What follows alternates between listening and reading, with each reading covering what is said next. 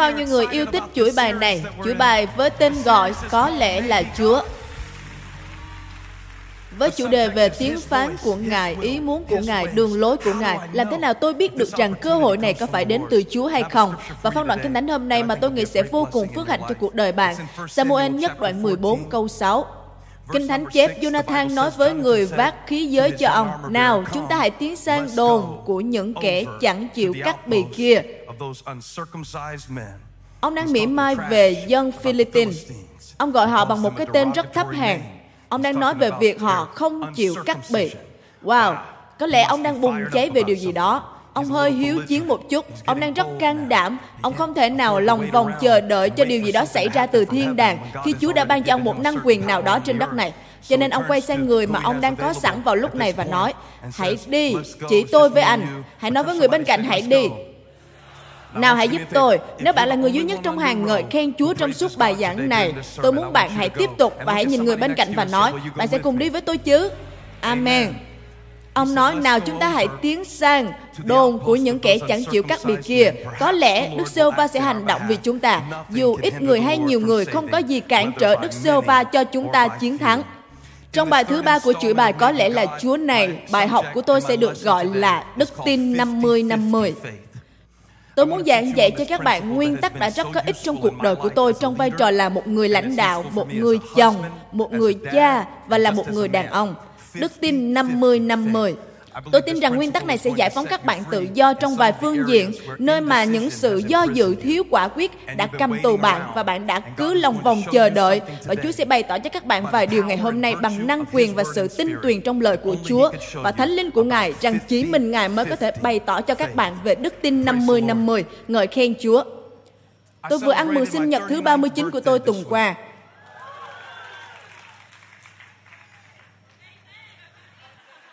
Rất trân quý lòng thương tiếc của các bạn. Năm cuối cùng của hàng 30, tôi đang sở hữu nó đây. Năm tới tôi sẽ được 40 tuổi và tôi rất vui vì những cọng tóc bạc đang mọc lên. Tôi sẽ không nhổ nó hay làm gì đâu. Tôi sẽ nhờ mọi người phóng to thật rõ những cọng râu bạc của tôi trên máy quay. Chỉ cần phóng to những cọng râu bạc này Tôi tự hào về nó, tôi không quan tâm các con tôi nói gì. Và khi chúng nói với tôi rằng những lời đùa giỡn của tôi rất đáng sợ hay đại loại thế, một trong các con đã nói với tôi như vậy. Nó nói những lời của ba thật ghê. Và tôi chỉ hỏi nó một câu, vậy thì có bao nhiêu người đã đến để nghe con nói nào? Mà con lại nói ba ghê. Những cuộc nói chuyện với con cái thế này, có lẽ bạn cũng sẽ muốn thử một lúc nào đó nhưng trong những điều cứ xảy đến với tôi và nó thật sự đang xảy đến với tôi trong giai đoạn này trong chức vụ của tôi bởi vì tôi đã là một mục sư hơn 13 năm qua. Tôi thấy rất tuyệt khi nói về điều này. Thật ngầu. Tôi đã làm mục sư 13 năm rồi. Đúng là một khoảng thời gian dài để làm điều gì đó. Amen. Tôi chưa bao giờ cảm thấy ít chắc chắn và chưa bao giờ cảm thấy nhiều tự tin cùng một lúc cả. Cùng một lúc cả nó là một điều lạ lắm khi mà bạn từ bỏ nhu cầu của bạn cho những điều chắc chắn. Bạn lại nhận được một sự tự tin thật và đó là sự độc lập trong mọi hoàn cảnh. Liệu tôi có thể giảng đôi chút hôm nay cho những người ở tại đây valentine ở phía sau ở bên trái chứ? Phân đoạn mà tôi đọc cho các bạn là một trong những phân đoạn yêu thích của tôi. Nếu như có một giải thưởng cho những câu chuyện hay nhất trong cựu ước, thì tôi muốn được đề cử Jonathan là một diễn viên phụ xuất sắc nhất bởi vì ông không nổi tiếng như David nhưng ông là một gương mẫu tốt cho tôi và nó giúp tôi rất nhiều. Phân đoạn này giúp tôi rất nhiều trong nhiều năm qua. Cứ mỗi năm tôi giảng, khi tôi quay lại thì tôi luôn thấy một chiều kích khác của đức tin. Tôi nhìn thấy một chiều kích khác của sự tự tin mà chúng ta có thể có trong Đấng Christ, trong lời hứa của Ngài nhưng tôi cũng thấy những điều không chắc chắn những sự tự ti ngờ vực và đức tin của tôi không phải là một công thức. Nó sẽ không như vậy. Và hệ tôi càng khiến nó giống như một công thức thì nó sẽ càng ít giá trị với tôi. Khi cuộc đời này thách thức mọi sự phóng đoán của tôi và mọi ý tưởng của tôi về việc chúa sẽ hành động bằng cách nào. tất cả đều sụp đổ dưới sức nặng của cuộc sống thực tế dưới sức nặng của những hóa đơn dưới sức nặng của những toa thuốc và tôi cần một đức tin để không phải phụ thuộc vào những sự phỏng đoán của tôi. Tôi cần một đức tin có thể đứng vững trước những sự mơ hồ, không rõ ràng. Tôi cần một đức tin như Richard Rohr từng nói rằng nó sẽ giúp chúng ta nhận nại với những điều huyền bí. Tôi cần một đức tin mà không phụ thuộc vào những kế hoạch của tôi để chiến thắng.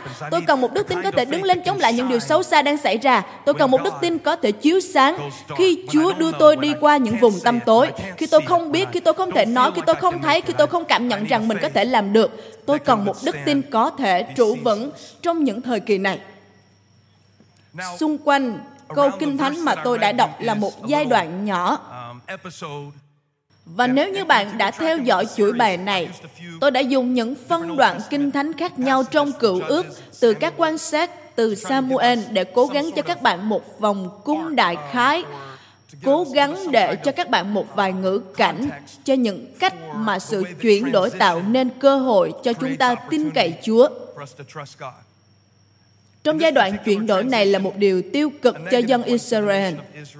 Vua Saul đã hoàn toàn mất phương hướng và ông từ bỏ sự lãnh đạo của mình bởi vì dân Philippines, những người luôn tra tấn dân Israel cho đến ngày David trị vì.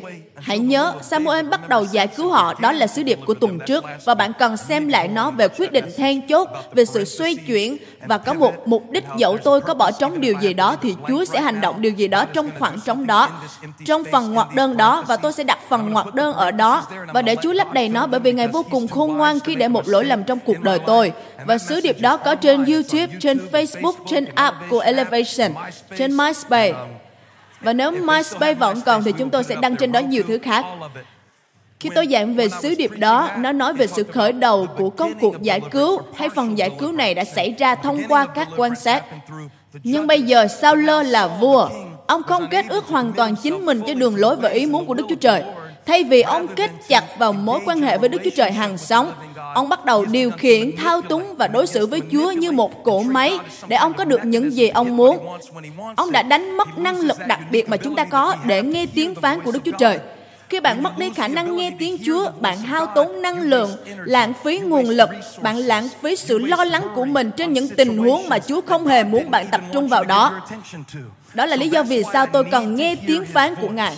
Sao lơ đã mất đi khả năng đó. Giờ ông đang bị kẻ thù vây quanh rất nhiều.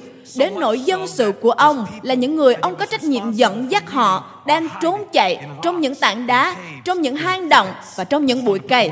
Tôi muốn đưa thêm từ bụi cây vào vì tôi không thường sử dụng nó mỗi ngày. Nhưng chúng ta đôi lúc đều trốn chạy. Chúng ta thấy mình ẩn trốn trong những lối mòn tư duy, khuôn mẫu, trong những sự biệt lập, cách xa mọi người, cách xa cuộc đời, cách xa khỏi sự vui mừng, cách xa khỏi những hiểm nguy, cách xa khỏi những cơ hội. Và đây là tình huống trong Samuel nhất đoạn 14. Từ Samuel nhất đoạn 13 câu 23, một đơn vị quân Philippines đóng trại tại đèo Mít-ma. Luôn hữu ích khi chúng ta chỉ ra được rằng ma quỷ luôn tấn công bạn trên những chặng đường. Nó luôn tấn công bạn tại những nơi của sự chuyển đổi, từ những gì bạn biết đến những gì bạn không biết, từ những nơi bạn đã ở đến những nơi bạn sẽ đi. Và khi chúng mai phục trên lối đi của chúng ta, chúng có thể giữ chân và ngăn không cho chúng ta tiến bước vào sự chuyển đổi vào những thời điểm then chốt của cuộc đời. Và một ngày nọ, hãy hô vàng, một ngày nọ, một ngày nọ Jonathan, con của Saul, bảo người thanh niên vác khí giới cho ông rằng, nào, chúng ta hãy đi qua đồn quân Philippines đang đóng ở phía bên kia, nhưng ông không nói cho cha mình biết. Hãy thận trọng về những người mà bạn nói với họ về những gì Đức Chúa Trời đang hành động bên trong bạn. Hãy thật cẩn trọng. những người mà bạn giao tiếp chia sẻ về những ấn tượng, cảm giác mà Chúa đang khuấy động bên trong bạn. Nếu bạn nói với sai người về những ý tưởng đúng đắn, thì ý tưởng của bạn sẽ bị chết đi trước khi chúng có cơ hội để được cưu mang và nảy nở ra những điều mà Chúa đang hành động trên cuộc đời bạn. Có bao nhiêu người biết rằng tôi đúng về điều này?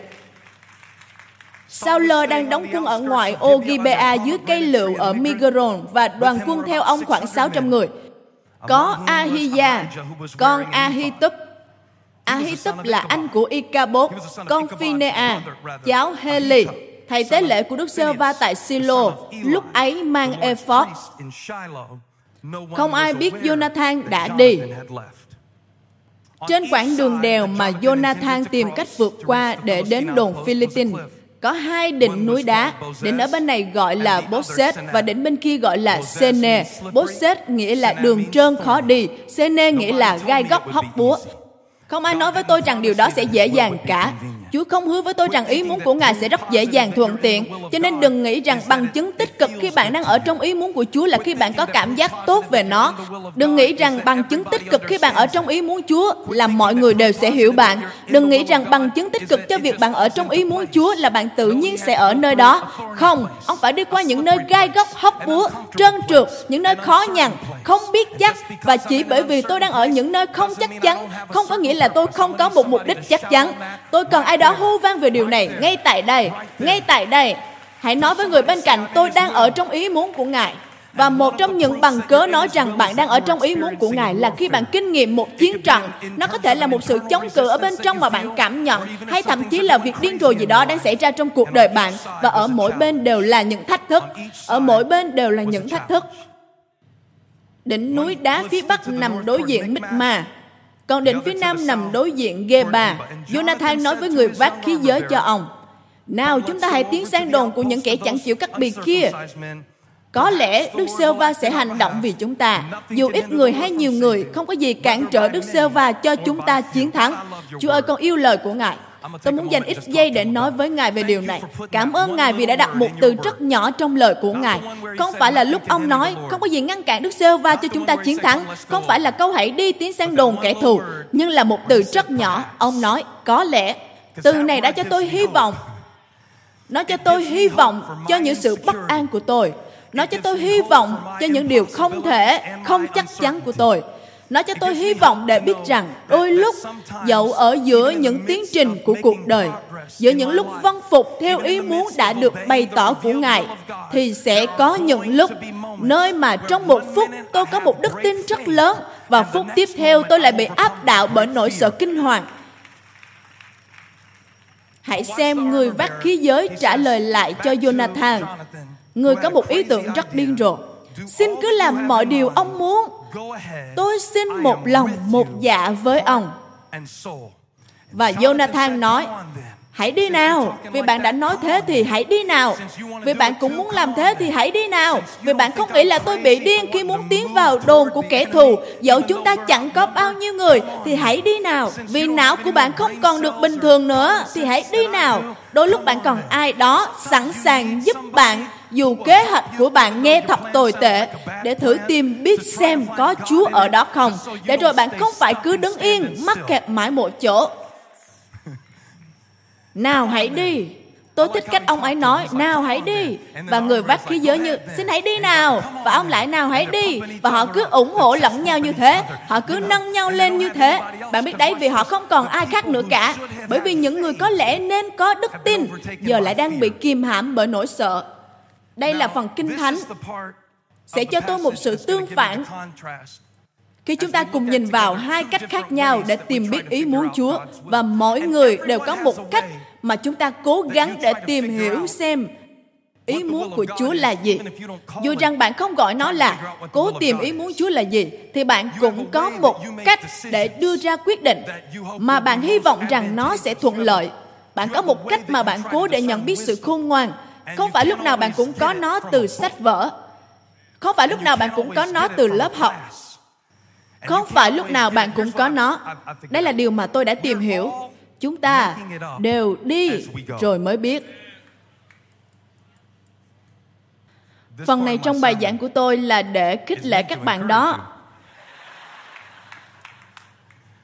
tất cả những người đang viết sách nuôi dạy con cái 15 bước để nuôi dạy một đứa con hoàn hảo.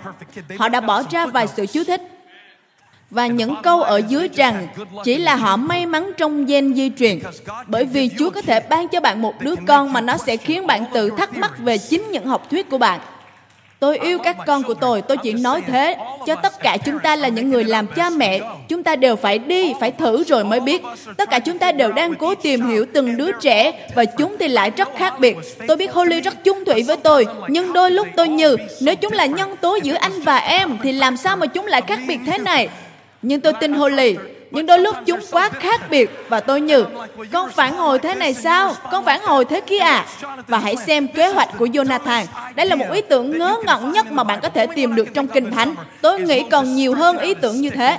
Là việc Môi-se đưa cây gậy ra trên biển đỏ, đó là một việc ngớ ngẩn.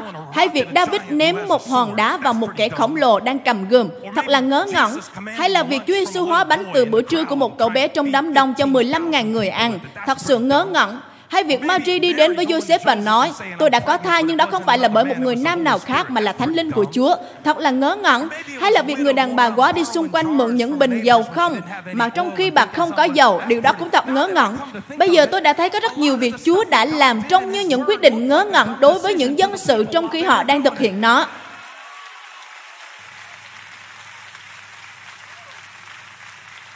Hãy lắng nghe việc này ngớ ngẩn dường nào một chiến lược thật ngu ngốc. Hãy nói ý tưởng tồi tệ. Nào, chúng ta hãy đi đến chỗ những người ấy và để cho chúng thấy chúng ta.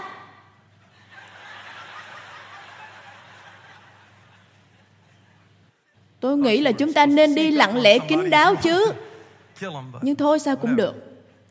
Nếu chúng nói với chúng ta, bạn thấy không, ông đang tự nghĩ ra điều này. Vì tôi muốn các bạn biết một điều về phân đoạn này. Đó là Đức Chúa Trời ban cho Jonathan chiến thắng, nhưng Ngài không hề nói một lời nào cả. Người nói trong phân đoạn này là Jonathan, trợ thủ của ông và kẻ thù của ông. Chúa không nói một lời nào. Nhưng Jonathan tự tạo ra một chiến lược.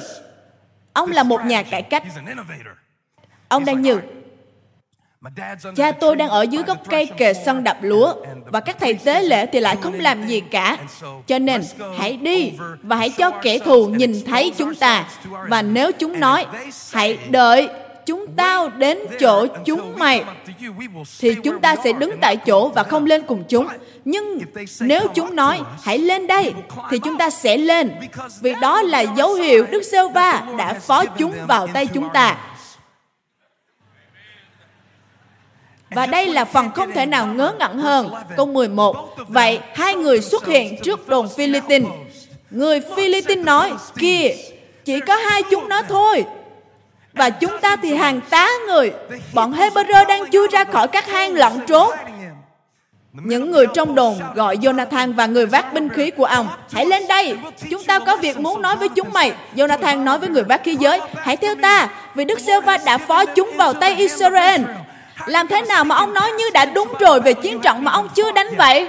Bởi vì tôi biết điều gì đó lớn hơn những gì mà tâm trí tôi biết. Tôi nhận biết bởi đức tin của tôi.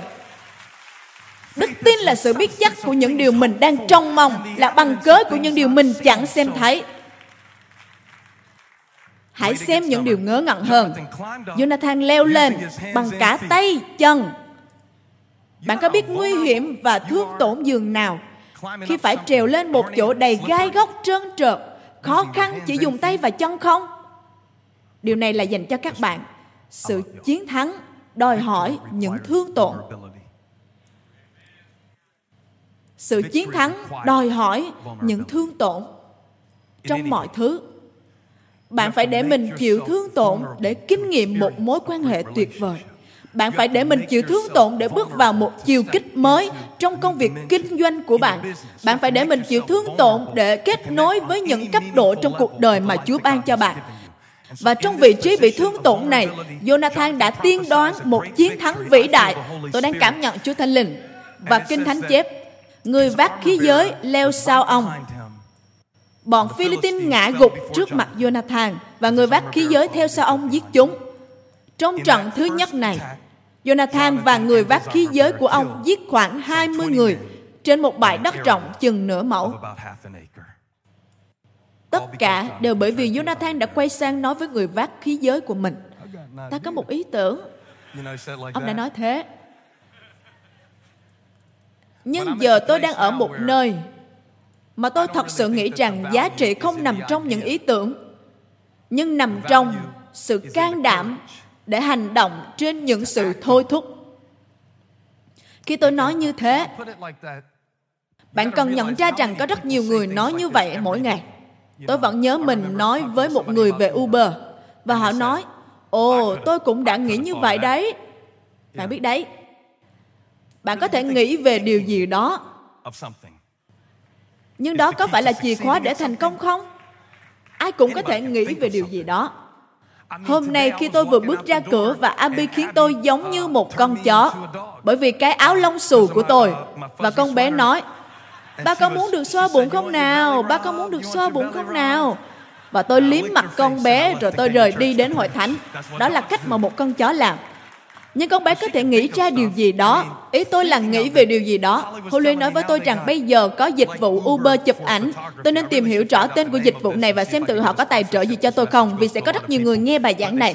Nhưng họ nói rằng bạn có thể lên app và đặt một thợ chụp ảnh ở bất kỳ nơi nào trên thế giới. Giống như việc bạn có thể đặt một chiếc xe trên Uber và bạn cũng có thể đặt một thợ chụp ảnh vậy. Bất kỳ chỗ nào bạn ở, nếu bạn đang nghỉ dưỡng với gia đình và bạn muốn có một bức ảnh gia đình mà không cần phải nhờ một người lạ nào đó, có những người chưa bao giờ dùng điện thoại thông minh. Họ không biết phải bám vào màn hình để nó sáng hơn. Và bạn có thể đặt được một nhiếp ảnh chuyên nghiệp ghi lại những khoảnh khắc đáng nhớ. Và khi cô ấy nói, tôi như, tại sao mình không nghĩ ra điều đó nhỉ? Nhưng mà còn rất nhiều điều khác hơn là việc nghĩ về điều gì đó. Mọi người thường đến với tôi và nói, tôi nghe điều này, có một bài giảng ở chỗ kia. Và tôi như, ồ, oh, chỗ nào là chỗ nào? Kiểu như họ chỉ nghĩ vậy thôi. Tôi đã đọc câu này, một sư nên giảng chỗ này, hãy viết một bài hát về điều này. Và tôi như, anh, nên im lặng thì hơn, cho đến khi anh có thể tự mình sáng tác một bài hát. Tôi biết anh có ý tốt, nhưng phần khó nhất không phải là việc nghĩ về điều gì đó, Phần khó nhất không phải là việc nghĩ về điều gì đó. Và đây là lý do vì sao khi họ cho bạn những lời khuyên trong hôn nhân. Ví dụ, hãy là người đầu tiên nói xin lỗi. Vấn đề không phải là suy nghĩ. Liệu tôi có thể phá vỡ lối mòn suy nghĩ một chút không? Điều thực sự đập vào mắt tôi trong phân đoạn này không phải là những gì Jonathan làm, nhưng là những gì mà những người lẽ ra phải dẫn dắt dân sự đang làm. Vào lúc mà Jonathan hành động, nó vô cùng, vô cùng không công bằng và bất hảo. Kinh Thánh chép, bấy giờ, Sao Lơ đang đóng quân ở ngoại ô Gibea dưới cây lựu ở Migron và đoàn quân theo ông có khoảng 600 người. Tôi luôn lướt qua câu này bởi vì những cái tên rất khó đọc. Tôi đã từng giảng phân đoạn này lúc 17 tuổi và tôi không biết phải đọc thế nào. Và đến giờ tôi vẫn không biết. Nhưng tôi nhận ra bạn cũng không biết cách đọc chúng. Nên nếu tôi đọc một cách tự tin thì chúng ta sẽ chẳng có chuyện gì cả. Nhưng khi lướt qua câu này, tôi đã bỏ lỡ một điều rất quan trọng với tôi về ephod.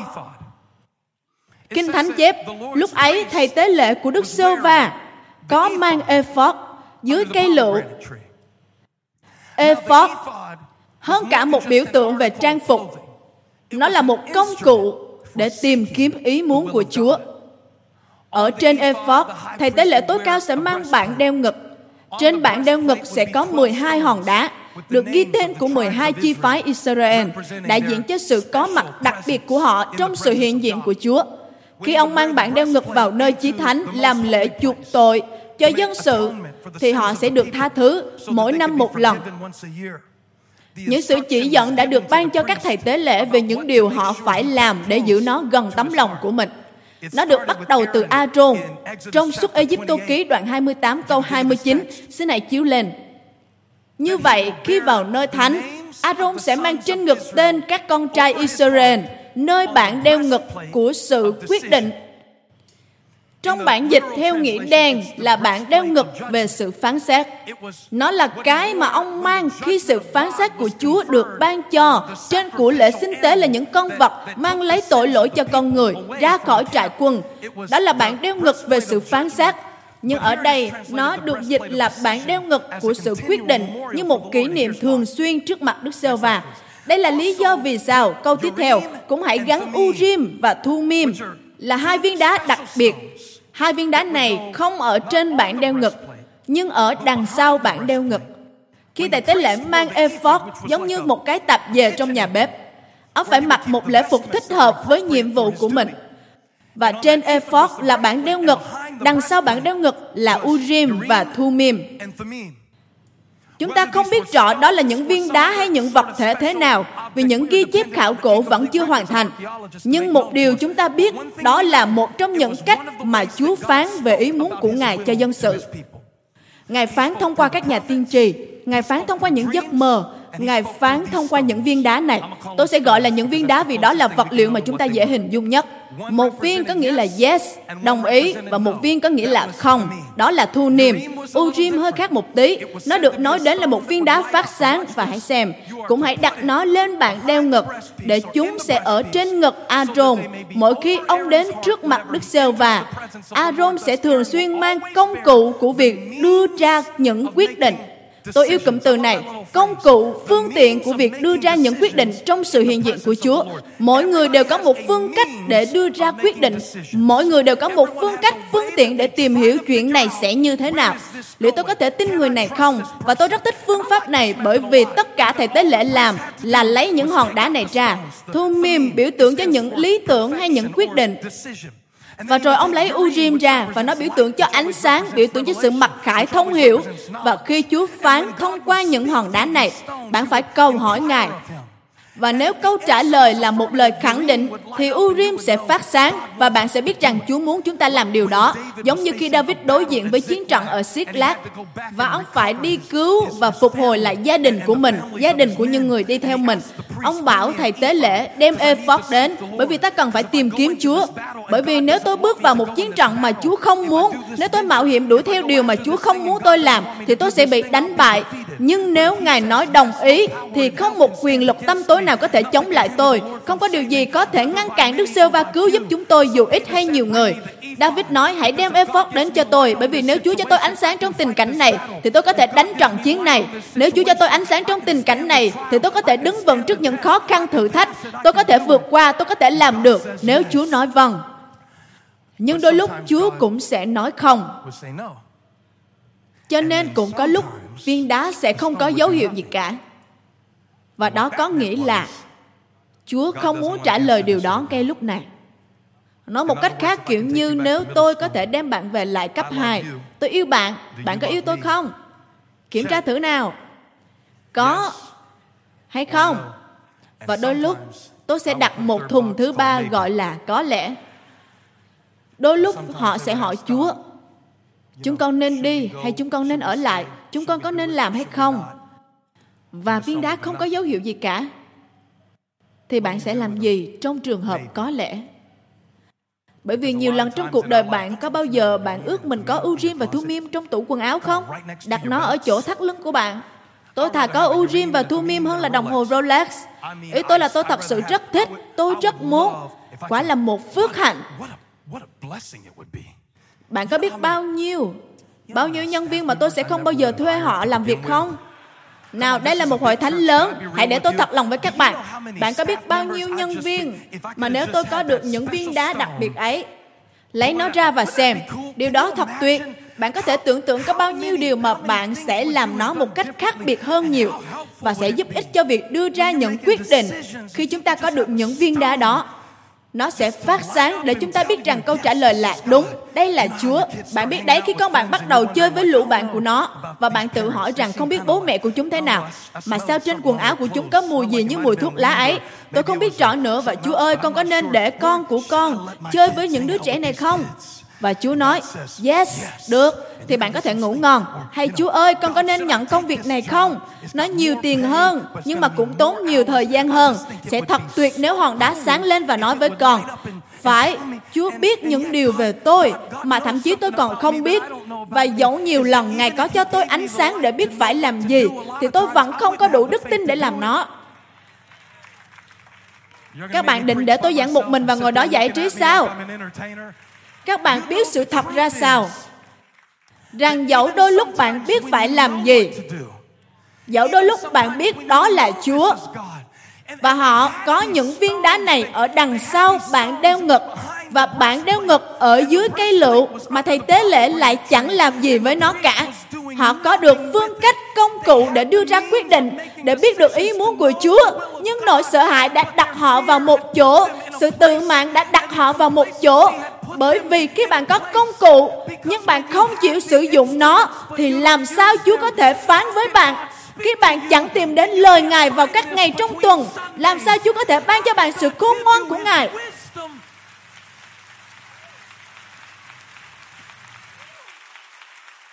Và điều quan trọng là Jonathan nói, chúng ta không có effort, thầy tế lễ có effort, chúng ta không có được một sự rõ ràng trong tình cảnh này. Nhưng những gì ông có rất quan trọng. Ông có đúng người để ông có thể quay sang và nói chuyện. Tôi cần bạn hiểu giá trị không chỉ là những gì Chúa phán với bạn trong cuộc đời, nhưng còn là những người mà bạn chia sẻ cho họ sau khi Chúa đã phán với bạn. Khi bạn gặp đúng người, họ sẽ khích lệ bạn, hãy tiến lên. Nếu bạn gặp đúng người, họ sẽ nói, tôi sẽ giúp anh khi anh làm việc này. Tôi biết sự nghiện ngập đã khiến bạn ở trong chu kỳ lẫn quẩn, và có lẽ lần này cũng chẳng có gì khác biệt. Nhưng dù bạn có làm hay không, tôi vẫn sẽ ở đây với bạn. Cho nên hãy đi và thực hiện ý tưởng ngớ ngẩn này, điều không tưởng này, điều điên rồ này nào. Và đôi lúc họ cũng sẽ quay sang và nói với bạn rằng đó không phải là Chúa, nhưng rất quan trọng, người mà bạn chia sẻ, nó là 50-50. Không chỉ là mối quan hệ của tôi với Chúa, nhưng còn là mối quan hệ của tôi với mọi người. Và rất nhiều người trong chúng ta đang chịu đựng sự im lặng trong mối quan hệ với Chúa bởi vì chúng ta đang sống trong sự cay đắng trong các mối quan hệ với mọi người. Bạn có thể nghe Chúa nói như thế này. Ta bảo đảm với con, nếu Jonathan có một người vác binh khí và người đó nói với ông rằng, ông biết không, hãy cho tôi biết các việc đó xảy ra thế nào nhé. Tôi sẽ ở đây cầu nguyện cho ông, sẽ làm dấu cái thập tự nữa.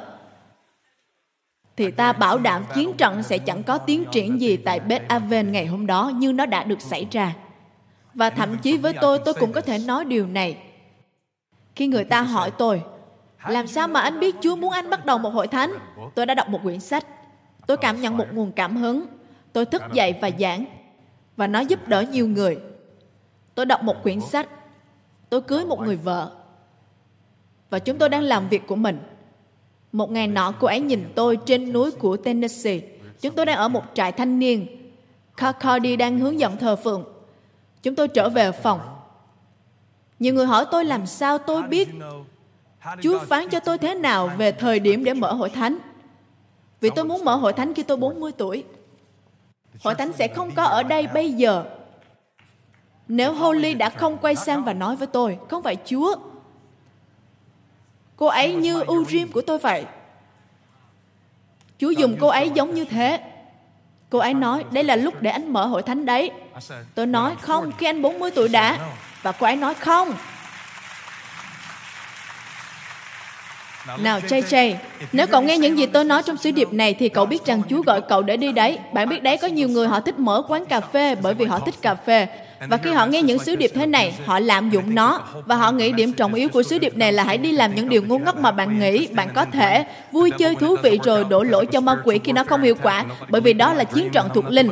Và không ai chịu tin giấc mơ của tôi cả tôi chẳng làm gì cả. Nhưng Chúa Giêsu đã chết trên thập tự giá từ vườn Gethsemane ép lá olive và dầu chảy ra. Tất cả những điều đó thật ngớ ngẩn vì tôi không hề nói về những điều đó đâu Tôi đang nói về người mà bạn chia sẻ những gì Chúa phán với bạn. Và bây giờ tôi phải trả ơn. Ý tôi là một ngày nọ Holly quay sang tôi và nói, Hey, em muốn nói với anh chuyện này. Em nghĩ là Chúa phán với em bởi vì nó luôn là 50-50. Luôn là thế. Luôn là thế. Và và tôi rất tự tin nhưng lại không chắc chắn bạn biết đấy và cô ấy như anh đừng cười em nhé Ồ, tại sao anh lại cười em chứ? Nói với anh đi nào. Và sau những gì cô ấy nói, tôi nói, em không chỉ phải làm cái này, nhưng cũng phải làm cái này, cái này, cái này, cái này. Vì nó rất tuyệt. Và rồi tôi nghĩ cô ấy cảm thấy hối tiếc khi chia sẻ với tôi bởi vì cô ấy không muốn làm những điều đó.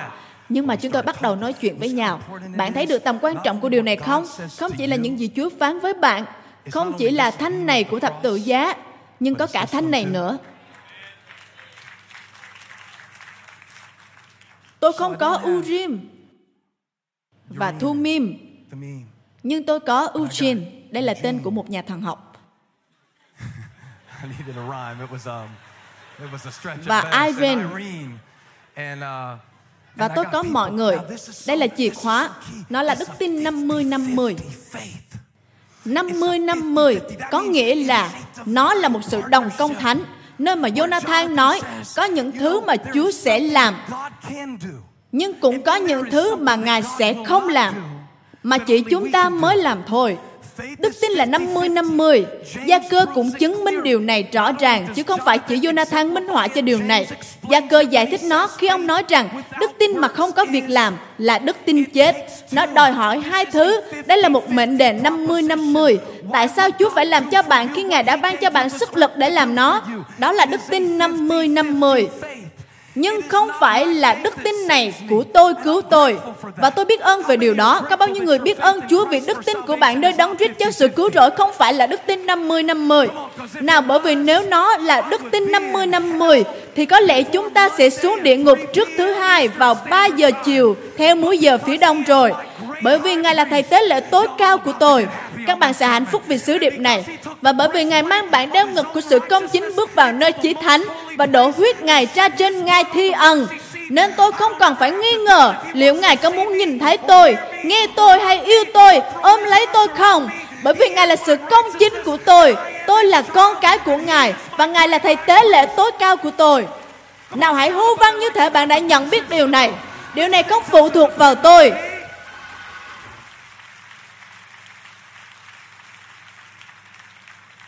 Đức tin nền tảng, thậm chí đức tin cũng là món quà của Chúa để không ai khoe mình. Nhưng hãy xem điều Jonathan nói. Có lẽ, có lẽ Đức Sêu va sẽ.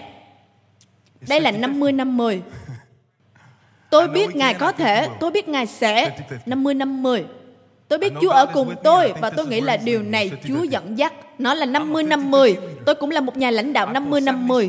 Tôi đẩy 70 nhân viên vào phòng hôm thứ hai và nói, đây là những gì tôi nghĩ Chúa muốn tôi làm. Tôi chưa chắc chắn nhưng chúng ta sẽ cùng nhau tìm biết. Tại sao? Bởi vì Chúa sẽ không bày tỏ lẽ thật nếu như tôi không di chuyển về phía trước. Và vấn đề là sự kinh nghiệm là bản hữu của sự khôn ngoan nhưng nó có thể là kẻ thù của đức tin Bạn có cần tôi nhắc lại không? Kinh nghiệm là bạn của sự khôn ngoan. Nhưng nếu bạn giống như Saul và Ahia giữ ephod dưới cây lựu, Jonathan nói chúng ta phải trở thành ephod của mình. Chúng ta phải đặt mình ra ngoài kia để nhìn xem ý muốn Chúa. Và khi nhà thần học Eugene Peterson, ông có một ý tưởng, ông cố giảng kinh thánh. Giờ thì ông đã qua đời, nhưng khi ông cố giảng kinh thánh cho hội thánh, ông nhận ra họ không thật sự hiểu, cho nên ông ngồi xuống và viết một bản dịch của kinh thánh theo cách mà mọi người có thể hiểu. Bạn biết phiên bản kinh thánh nhỏ trên điện thoại của bạn chứ? Tôi hy vọng bạn có phần mềm kinh thánh trên điện thoại. Tôi hy vọng bạn đặt phần mềm kinh thánh trên cả facebook trong điện thoại. Bởi vì bạn cần lời chúa để bắt đầu một ngày mới bạn thật sự cần đấy. Bạn thật sự cần đấy. Bạn không cần phải biết chuyện gì đang diễn ra ở Nga từng giây một, nhưng bạn cần phải biết điều gì mà Chúa dự định cho cuộc đời của bạn. Và nếu như bạn bấm vào, thì sẽ có một phiên bản gọi là MSG. À, không phải bột ngọt trong nhà hàng Trung Quốc đâu. Nhưng đây là bản dịch đương đại và nó được viết bởi một người có một ý tưởng sẽ thế nào nếu tôi viết lại kinh thánh trong ngôn ngữ thông dụng với mọi người và rồi ông đã dịch lại cả kinh thánh theo cách đương đại, thông dịch sứ điệp. Tất cả là bởi vì có thể, có lẽ Chúa sẽ sử dụng điều đó. Nếu như bạn hành động, nếu như bạn làm, nó là 50 50 tôi không chắc, không biết nữa. Hãy xem ông đã nói gì. Samuel nhất đoạn 14 câu 6 Câu kinh thánh yêu thích của tôi về đức tin trong cựu ước. Hãy xem điều ông nói. Jonathan nói với người vác khí giới, nào hãy đi bây giờ, hãy làm nó bây giờ. Không phải là đợi cho các thầy tế lễ cùng làm, không phải chờ cho đến khi chính quyền cùng làm. Nhưng bây giờ chúng ta phải làm nó bây giờ, bây giờ. Hãy tiến sang đồn của những kẻ chẳng chịu cắt bì kia. Và rồi ông đã nói tiêu đề chuỗi bài của tôi. Có lẽ Đức giê va sẽ hành động vì chúng ta. Có lẽ có lẽ đức tin có khả năng di chuyển trên những điều có lẽ.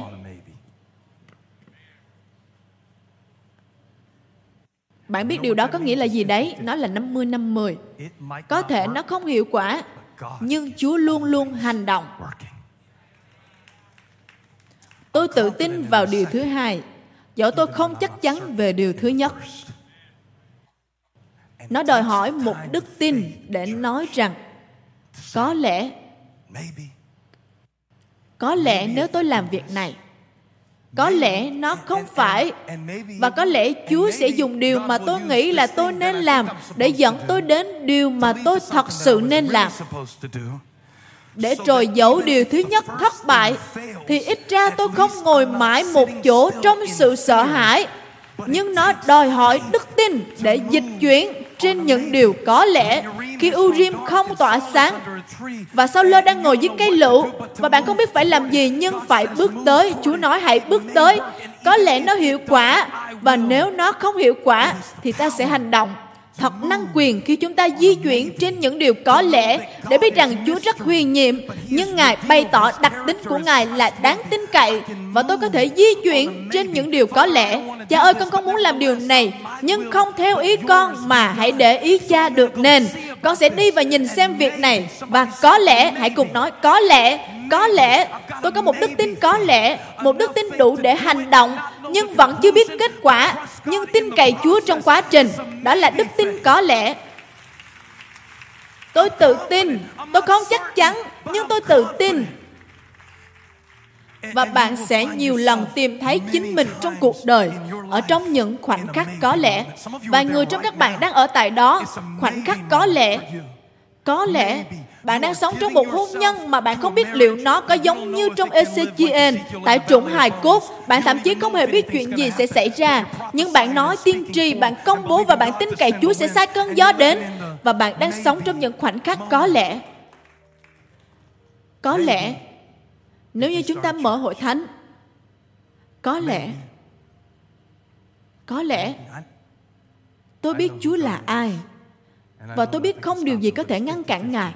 nhưng nó là 50-50 dù gì thì bạn vẫn muốn làm nó chứ. Có lẽ phép lạ nằm trong những điều có lẽ. tôi ước tôi có thể giảng những điều này cho những tấm lòng đang chán nản thất vọng hôm nay chúa sống trong những nơi gọi là có lẽ đức tin ở trong một nơi gọi là có lẽ cho nên nếu bạn ở giữa những khoảnh khắc có lẽ hôm nay đó là nơi Chúa ở. Hãy đứng lên.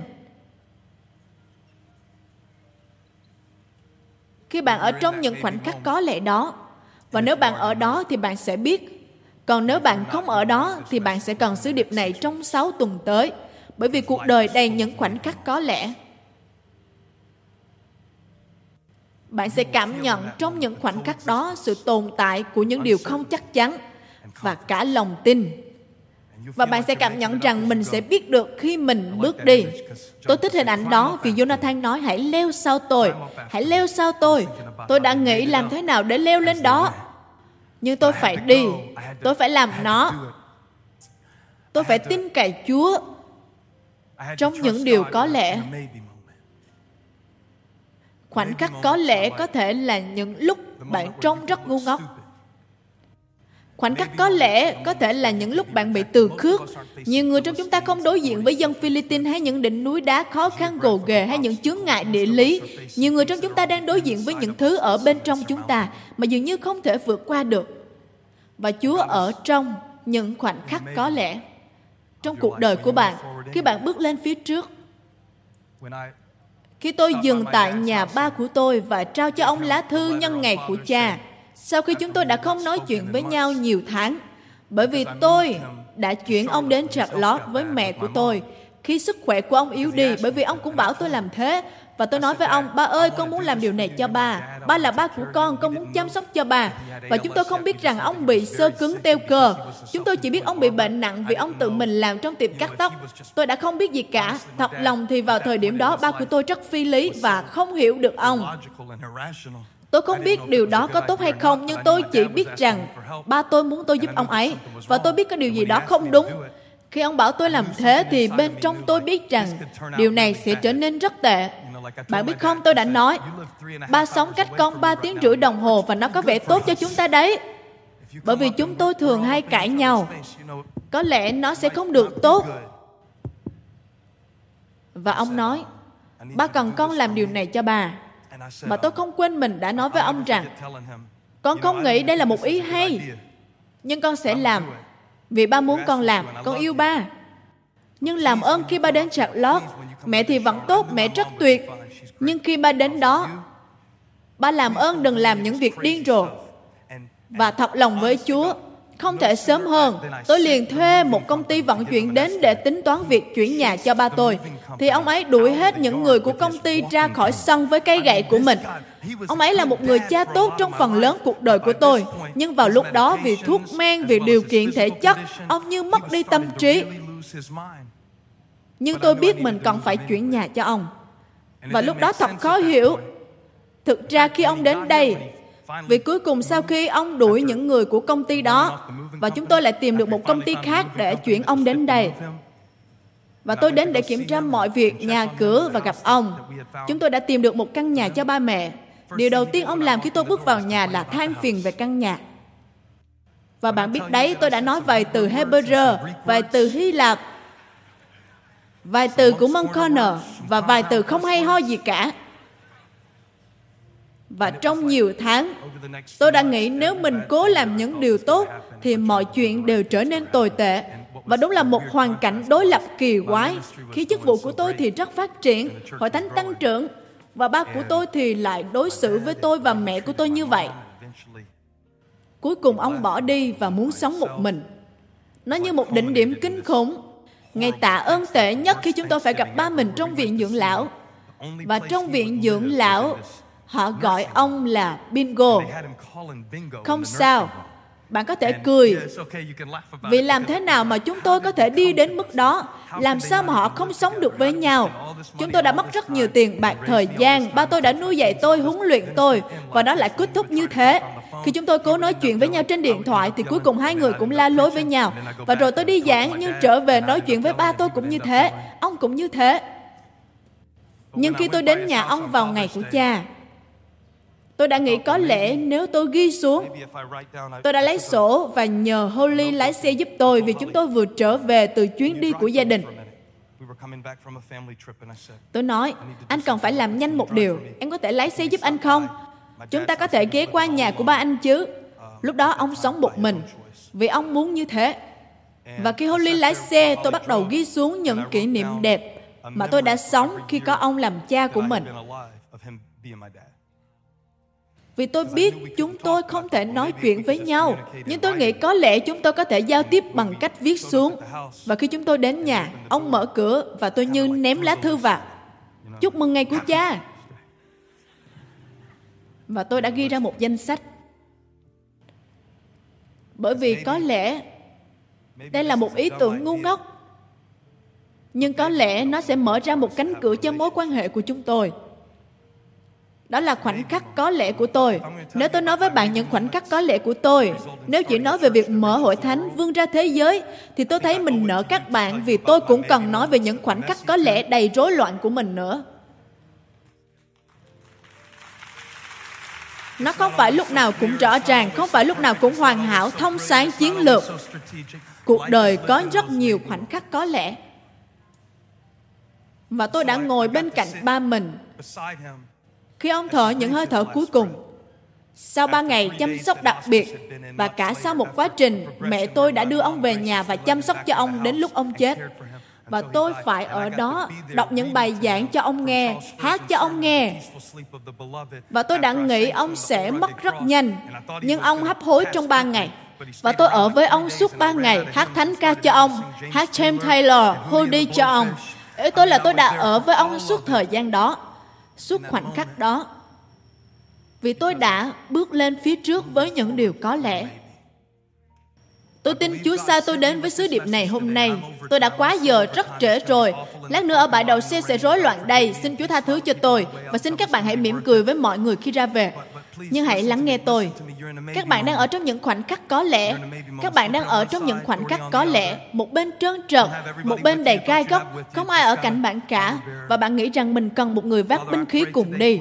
Cha ơi, con cầu nguyện cho đức tin của dân sự Ngài để bước tới trong những điều có lẽ. Ngay giờ này, Ngài là Chúa của mọi sự khôn ngoan. Ngài là đấng biết hết, thấy hết và làm được hết mọi sự. Con cảm ơn Ngài. Con công bố phép lạ đang xảy ra trong thân thể, trong mối quan hệ, trong công việc, trong gia đình. Chúa ơi, con cảm ơn Chúa vì những chức vụ được sinh ra bởi những điều có lẽ. Chúng con cảm ơn Ngài đã ban cho chúng con Chúa Thánh Linh bên trong chúng con. Cảm ơn Chúa vì đã ban cho chúng con những công tác mà con Ngài đã làm trọn để chúng con biết rằng Ngài tốt lành và Ngài làm những điều tốt. Mọi sự hiệp lại làm ích cho những người yêu mến Ngài. Con công bố trên những hoàn cảnh có lẽ bởi ân điển của Ngài. Ngài ban cho dân sự của Ngài đức tin để bước tới trong những điều có lẽ vì chúng con tin rằng không gì có thể ngăn trở ngài cứu giúp chúng con dù ít người hay nhiều người. thank you